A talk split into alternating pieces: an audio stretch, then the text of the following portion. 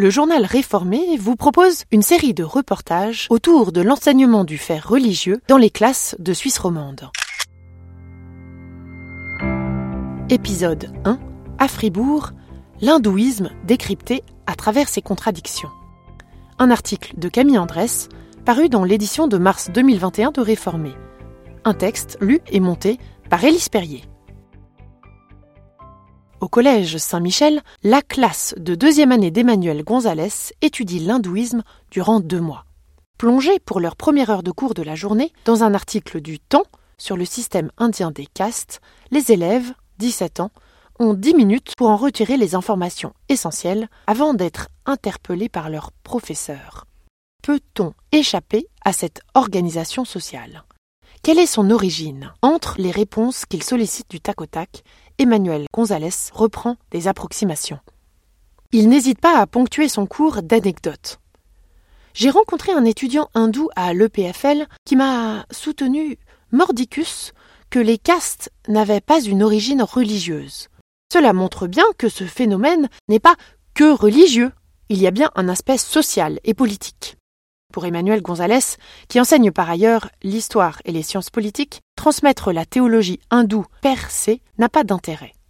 Il choisit, conformément au plan d'études cantonal, de lier le fait religieux à son contexte culturel, socio-économique, juridique actuel.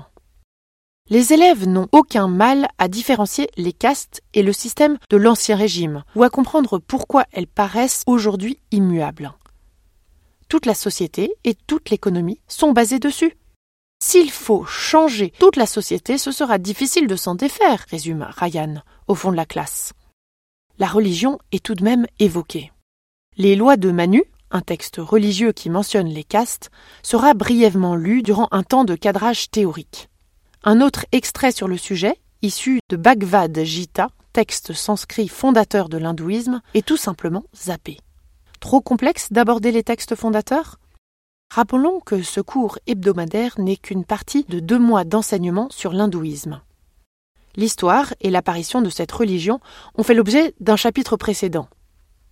En plus du cours, les élèves choisissent une fête ou un personnage religieux qu'ils présenteront sous la forme d'un exposé oral devant la classe, explique l'enseignant.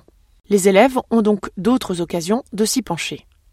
L'objectif ici est de décrypter un aspect de la religion, et ses implications actuelles. Mission accomplie, selon deux élèves interrogés à la sortie. Je pense avoir compris le système des castes, qui n'était pas clair pour moi.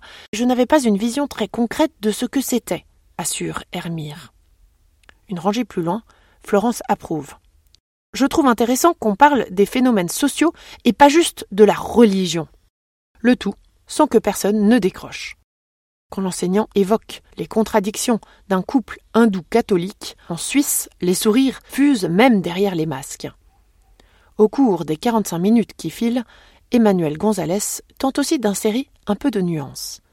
Si l'essentiel du cours a permis d'attirer l'attention sur les injustices vécues par les hors-castes, il glisse ainsi que le quotidien d'un brahman est tellement rempli d'obligations qu'il peut être très contraignant. Plus d'articles sur le fait religieux en classe dans notre dossier de février 2021 de Réformer. À lire sur www.réformer.ch.